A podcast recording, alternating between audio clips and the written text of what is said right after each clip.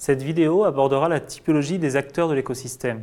Donc, très hétérogène, cet écosystème de l'open source se compose de nombreux acteurs aux rôles tous différents. Euh, la conséquence d'une telle profusion sont plutôt positives, c'est-à-dire que l'open source appartient à tout le monde et en cela, ça, ça laisse la place à l'initiative au, au sein des différents projets. Nous avons déjà parlé de la communauté. Nous, euh, nous dirons quelques mots sur l'industrie du logiciel libre, au sens large, dans toutes ses euh, composantes, qui comprend notamment les bénéficiaires finaux, en tant que clients, prescripteurs euh, de spécifications, et, euh, et bien sûr les fondations, très présentes dans le, dans le domaine de l'open source. Alors les acteurs privés, ils sont nombreux.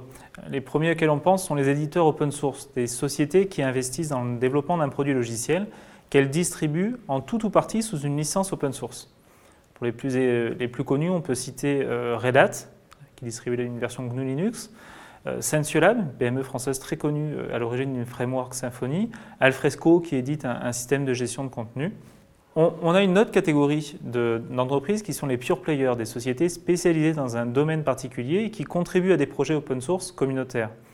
Les plus connus sont Collabora, qui édite notamment une version de LibreOffice et de LibreOffice en ligne, Oslandia, qui est une entreprise française contributrice au projet Q G I S et PostGIS, VideoLabs, qui est le contributeur de, du logiciel V L C.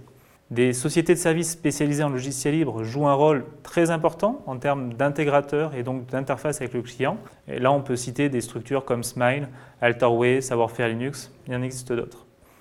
Des entreprises de services numériques généralistes qui jouent un rôle similaire éventuellement en partenariat avec des acteurs plus spécialisés. Là, on, on pense à Capgemini, on pense à Atos, à C G I, les intégrateurs et les S S deux I classiques. On a ensuite des entreprises utilisatrices de logiciels libres de tout secteur d'activité. Le modèle du logiciel libre permet une fluidité entre le rôle d'utilisateur et de contributeur.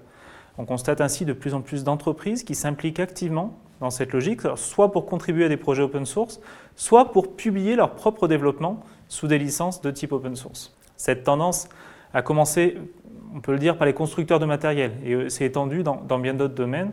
En France, la Société Générale, la S N C F ou E D F font partie de ces sociétés particulièrement actives dans le domaine de l'open source. Une autre composante importante dans le domaine de l'open source est constituée des éditeurs de forges. Les forges sont ces plateformes qui sont mises à disposition des contributeurs pour développer leurs projets de manière collaborative. La plupart sont des acteurs privés, mais leur position d'intermédiaire les oblige à avoir une certaine loyauté dans leurs pratiques. Et c'est d'ailleurs cette absence de loyauté qui a été lourdement reprochée à SourceForge, qui est maintenant boudée au profit d'autres forges du type GitHub. Donc la, la pérennité de ces acteurs n'est pas assurée. Google Code a fermé récemment. Ce qui rend d'autant plus intéressant des projets tels que GitLab, qui propose un logiciel open source à sa plateforme de, de forge publique.